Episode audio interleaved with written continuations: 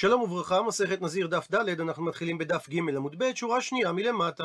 ואגב שהביאה הגמרא את המשנה מדף ל"א, שהשתמשה במושגים עדות הראשונה ועדות האחרונה, מביאה הגמרא תנו רבנן, שנו רבותינו בברייתא. איזוהי עדות הראשונה, זו העדות על הסתירה, ואיזוהי עדות האחרונה, זו העדות על הטומאה. הפכנו דף, ואומרת הברייתא, וכמה זה שיעור סתירה? עונה הברייתא שזה שיעור כדי טומאה. ומהו שיעור כדי טומאה? זה שיעור כדי ביאה. ומהו שיעור כדי ביאה? זה השיעור של כדי ההרעה. וכמה שיעורה של ההרעה כדי הזמן של הקפת דקל. זאת אומרת שהזמן המינימלי שאישה צריכה להיסתר עם החשוד בבעילה זה שיעור הזמן שלוקח לבצע ביאה. וביצוע ביאה זה לא ביאה מלאה, אלא מספיק שתהיה ההרעה, דהיינו נשיקת איבר, דהיינו נגיעה של איבר הגבר באותו המקום הצנוע של האישה. ושיעור הזמן שזה לוקח, זה כדי שיעור הקפת דקל, הזמן שיוכל האדם ללך סביבות גזע הדקל. הוא מביא התוספות את דברי הירושלמי, שכל השיעורים הללו, הם מדברים על מעשה הטומאה נטו, דהיינו לאחר התרת הסינר. עד לכאן דברי רבי ישמעאל. רבי אליעזר חולק ואומר, ששיעור זמן הסתירה הוא כדי מזיגת הכוס, שהיין בזמנם היה חזק ביותר, וכדי שיהיה ראוי לשתייה, היו מוזגים אותו במים. וגודל של כוס סטנדרטית זה רביעית. רבי יהושע חולק ואומר שהשיעור הוא כדי לשתותו. בן עזאי חולק ואומר שהשיעור הוא כדי לצלות ביצה. רבי עקיבא חולק ואומר שהשיעור הוא כדי לגומעה. רבי יהודה בן בטרה חולק ואומר שהשיעור הוא כדי לגמוע שלוש ביצים זו אחר זו. רבי אלעזר בן ירמיה חולק ואומר שהשיעור הוא כדי לקשור גרדי נימה. הזמן שלוקח לקשור את שני הקצוות של חוט ההריגה. חנין בן פנחס חולק ואומר שהשיעור הוא כדי שתושיט האישה ידה לתוך פיה ליטול קיסם. פליימו חולק ואומר שהשיעור הוא כדי שתושיט האישה ידה לסל ליטול כיכר, ואף על פי שאין ראיה גמורה לדבר, יש זכר לדבר. מפסוק במשלי נקרא בפנים, כי ועד אישה זונה עד כיכר לחם, ואשת איש נפש יקרה תצוד. והגמרא בהמשך תאמר שכל אחד מן התנאים שיער את זמן הביאה המינימלי מתוך ניסיונו האישי. ונראה על פניו שהברייתא סידרה את דעות התנאים מהזמן הארוך ביותר לזמן הקצר ביותר. עד לכאן לשון הברייתא ושואלת הגמרא, וכל הני למה לי? וכל פירוט השיעורים הללו שאמרה המשנה בהתחלה, לאיזה צורך היא שנתה אותם? הרי ניתן היה לומר בדברי רבי ישמעאל ששיעור סתירה הוא כדי טומאה, שזה כדי הקפת דקל. עונה הגמרא, צריכי, היה צורך לשנות את כל הדימויים, ומפרטת הגמרא. דאי תנא, אם התנא היה שונה רק את הביטוי כדי טומאה, הווה אמינא, אז הייתי חושב שכדי טומאתה וארצותה, ששיעור הזמן המינימלי שיחשב כשיעור סתירה, זה הזמן שלוקח לאדם לפתות את האישה ולדבר על ליבה עד שהיא תתרצה. כמה השמלן, לכן בא התנא והשמיע לנו ששיעור שנחשב סתירה זה כדי ביאה. דהיינו זמן הביאה לחוץ, בלי להחשיב את פעולת הפיתוי המקדימה לה. והיא תנא, ואם התנא היה שונה שכדי סתירה זה כדי ביאה בלבד, אז הווה אמינא הייתי חושב לומר ששיעור הזמן הוא כדי גמר ביאה. כמה שמלן, לכן בא התנא להשמיע לנו שהשיעור הוא כדי הערעה. כפי שלמדה הגמרא במסכת יבמות, שההרעה שזה תחילת הביאה, דינה כגמר ביאה לכל האריות. ויהיה השמיעינן, ואם התנא היה נוקט רק את הביטוי כדי ההרעה, ולא היה אומר לפני כן גם את הביטוי כדי טומאה, הווה אמינא, אז הייתי חושב לומר ששיעור הזמן המינימלי הוא כדי ההרעה והרצותה.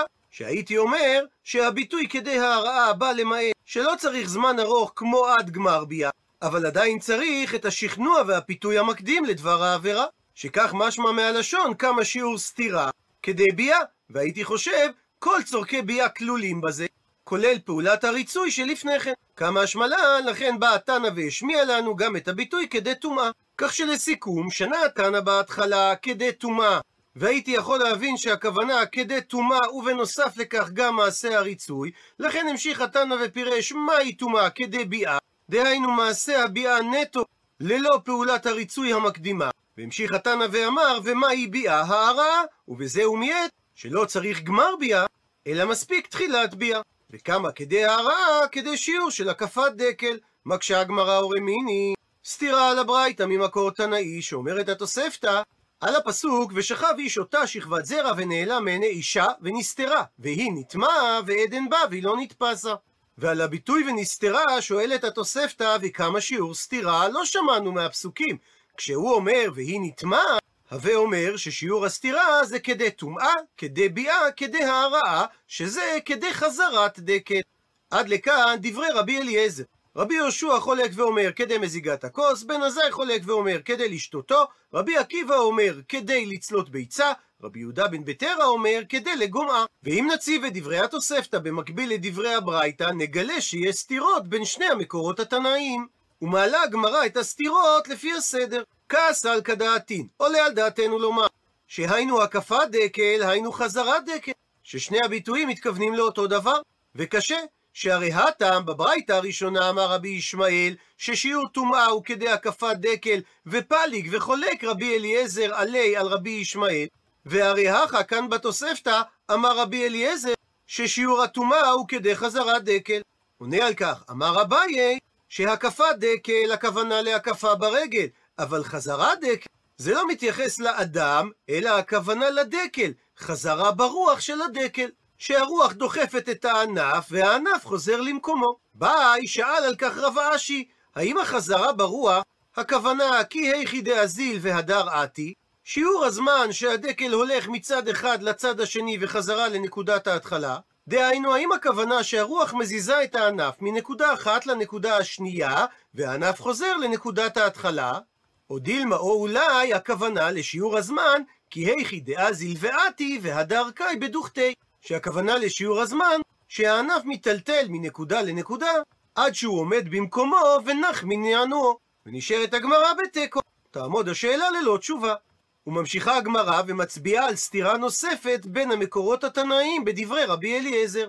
הטעם שם בברייתא אמר רבי אליעזר, ששיעור ההרעה זה כדי מזיגת הכוס. הכה, וכאן בתוספתא אמר רבי אליעזר, ששיעור ההרעה זה כדי חזרת דקל. מתרצת הגמרא, אידי ואידי אחד שיעור ההוא. זה וזה, זה בעצם אותו שיעור זמן. וממשיכה הגברה ומצביעה על סתירה שלישית בין שני המקורות. הטעם, שם בברייתא אמר רבי יהושע, ששיעור ההרעה זה כדי לשתותו. הכה, וכאן בתוספתא אמר רבי יהושע, ששיעור ההרעה זה כדי מזיגת הכוס. מתרצת הגמרא, אימה תאמר, שבשני המקורות רבי יהושע התכוון שמדובר על כדי למזוג את הכוס ולשתות אותה. שואלת הגמרא, ולימה, מדוע אתה לא אומר שאידי ואידי חד שיעור ההוא, ששתיית הכוס ומזיגת הכוס זה אותו שיעור. מסבירה הגמרא, כי אם הייתי אומר כן, אז היה יוצא שרבי יהושע היינו רבי אליעזר. וממשיכה הגמרא ומצביעה על הסתירה הרביעית בין שני המקורות. הטעם שם בברייתא אמר בן עזאי ששיעור ההרעה זה כדי לצלות ביצה. הכה וכאן בתוספתא הוא אמר שהשיעור הוא כדי לשתותו. עונה הגמרא, אידי ואידי חד שיעור ההוא. זה וזה הם אותו שיעור זמן.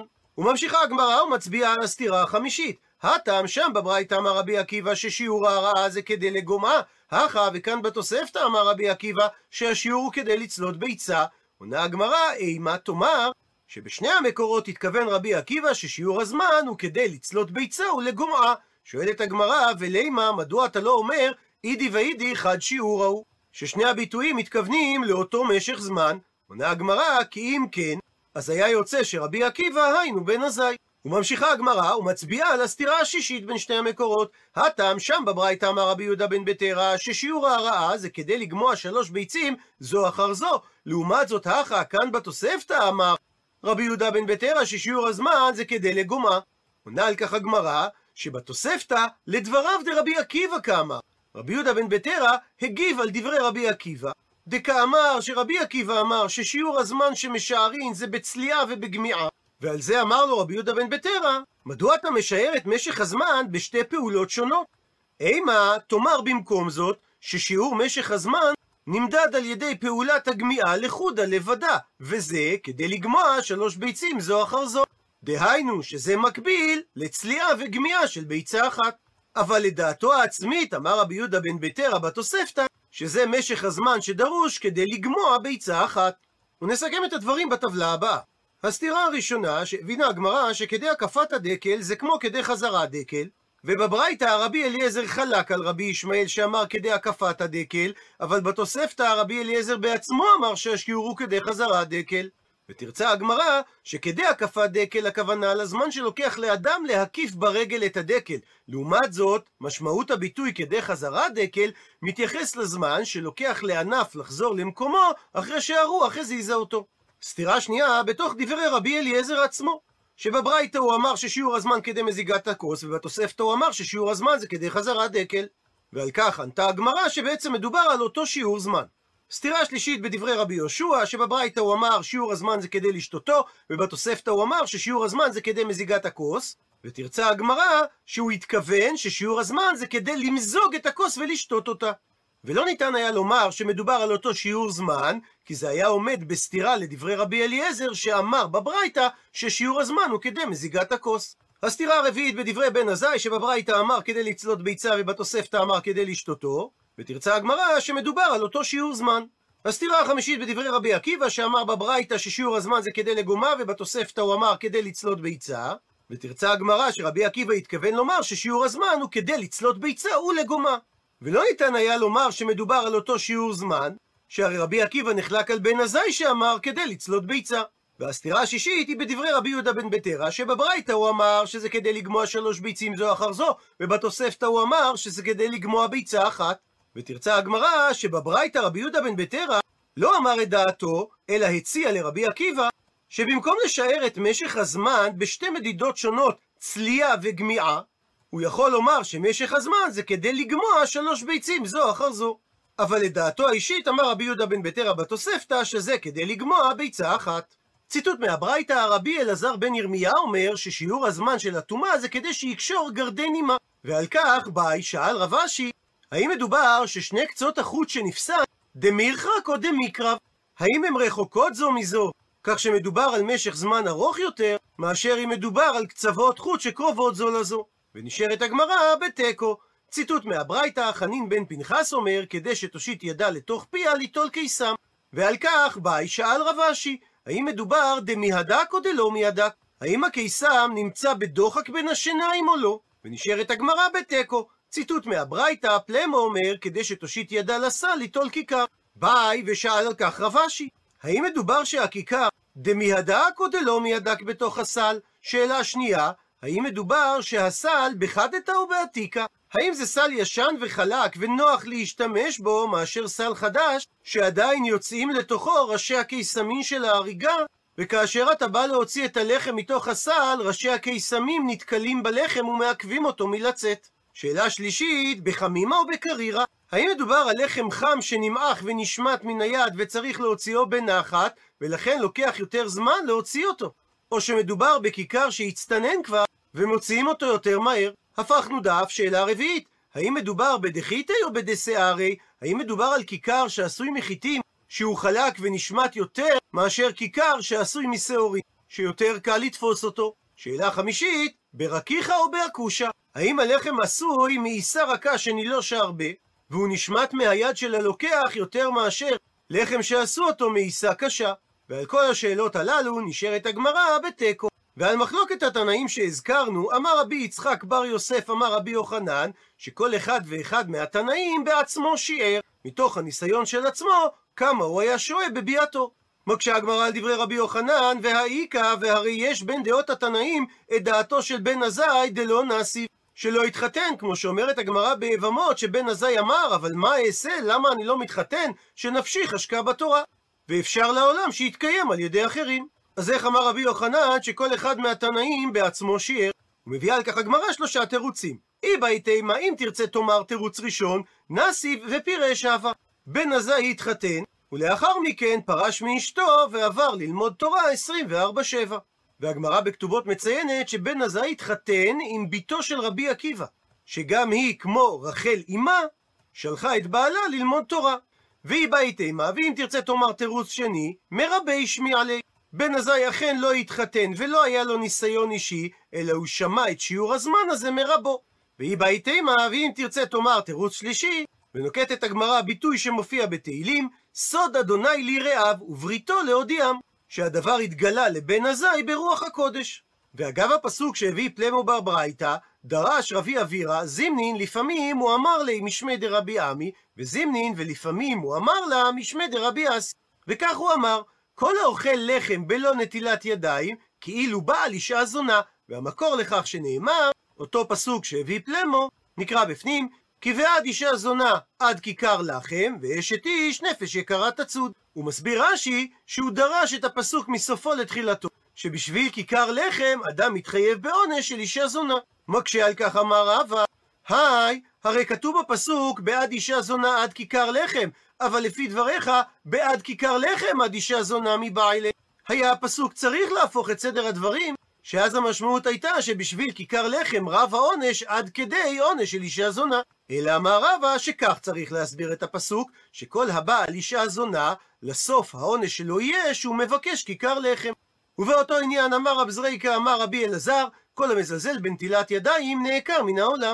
מסביר רש"י, שמי שמזלזל ואוכל תמיד לחם בלא נטילת ידיים, הרי הוא עובר על דברי חכמים, וממילא הוא חייב מיתה, שהרי כתוב, ופורץ גדר ישכן ונחש. ואגב כך אמר רב חייא ברש"י אמר רב, מים ראשונים שאדם נוטל, צריך שיגביה ידיו למעלה, כך שיהיו המים משפעים, יורדים לצד זרועותיו. מים אחרונים לעומת זאת, צריך הנוטל שישפיל ידיו למטה. הוא מסביר רש"י, מפני שהמים האחרונים שלאחר הסעודה חייבו אותם חכמים מפני המלח הסדומי, שיש בו סכנה שהוא מסמא את העיניים, ולכן צריך להשפיל ידיו למטה, כדי שעל ידי המים תרד הזוהמה של התבשיל שבידיו. ומביאה הגמרא סייעת על הדברים.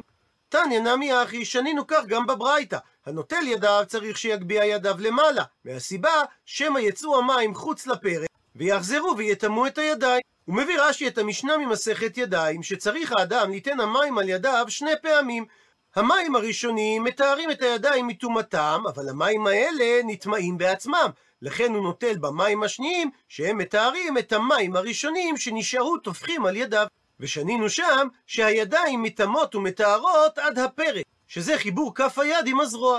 כלומר, כפות הידיים מהפרק ולמטה, עליהם גזרו חכמים להיות שניות ופוסלות את התרומה, ומתארים אותם בנטילת ידיים עד הפרק, שעד חיבור כף היד עם הזרוע צריך ליטול ידיים. ואם הוא נטל את המים הראשונים מחוץ לפרק ואת המים השניים עד הפרק, וחזרו המים הראשונים שהוא נטל, ונזלו חזרה מהזרוע ליד, הרי היד טמאה, שהרי המים הראשונים נטמעו תחילה מחמת הידיים, והמים השניים לא תיארו את המים שיצאו מחוץ לפרק. ולכן צריך שיגביה את ראשי אצבעותיו כלפי מעלה, כדי שלא יחזרו המים הראשונים ויטמאו את הידיים. ועוד באותו עניין אמר רבי אבאו, כל האוכל פת בלא ניגוב ידיים, כך שהוא מרטיב את הפת והיא נמאסת, כאילו אוכל לחם טמא, והמקור לכך שנאמר, פסוק ביחזקאל נקרא בפנים, ויאמר אדוני, ככה יאכלו בני ישראל את לחמם טמא בגויים, אשר עדיכם שם.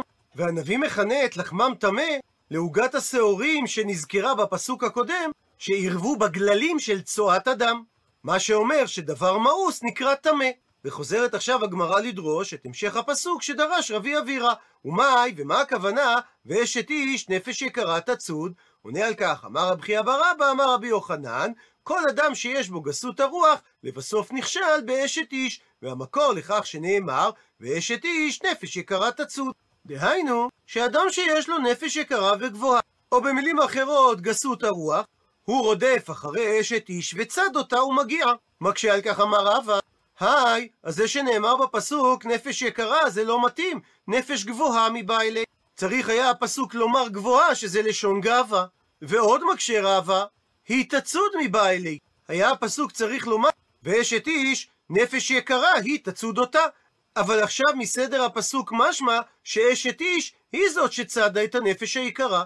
אלא אמר רבא, כך צריך להסביר את הפסוק. כל הבעל אשת איש, אפילו אם הוא למד תורה, שזה נרמז במילה יקרה, דכתיב בה שהרי כתוב בתורה יקרה היא מפנינים, ומשמעות המילה מפנינים אפילו מכהן גדול שנכנס לפני ולפנים, שהרי אפילו ממזר תלמיד חכם קודם בכבוד לכהן עם הארץ, אז היא תצודנו לדינה של גיהנום. וממשיכה הגמרא אמר רבי יוחנן משום רבי שמעון בן יוחאי, כל אדם שיש בו גסות הרוח כאילו עובד עבודת כוכבים, והוא לומד את הדברים מפני שכתיב אחא, כתוב כאן במשלי תועבת השם כל גבל וכתיב הטעם, וכתוב שם בספר דברים, את אותו ביטוי לעניין עבודה זרה, ולא תביא תועבה אל ביתך.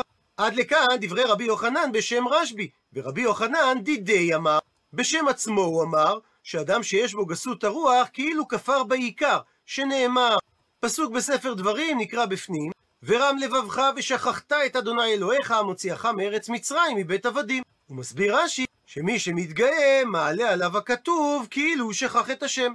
דעה שלישית, רבי חמא בר חנינא אמר שאדם שיש בו גסות הרוח כאילו בא על כל האריות, והוא לומד את זה מפני שכתיב אחת. כתוב כאן תועבת השם כל גבלב, וכתיב האטם לגבי אריות, כי את כל התועבות האלה עשו אנשי הארץ אשר לפניכם, ותטמע הארץ. דעה רביעית, אולה אמר, שמי שיש בו גסות הרוח, כאילו בנה במה, והמקור לכך שנאמר, פסוק בישעיהו נקרא בפנים, חידלו לכם מן האדם אשר נשמה באפו, כי במה נחשב הוא. ודרש אולה, אל תקראי במה, אלא במה, שהוא כמו אדם שבנה במה, להקריב עליה עבור עבודת כוכבים. ובהמשך לפסוק שהביאה הגמרא קודם ממשלי, תועבת אדוני כל גבל לב, יד ליד לא יינקה, שואלת הגמרא, מהי הכוונה יד ליד לא יינקה?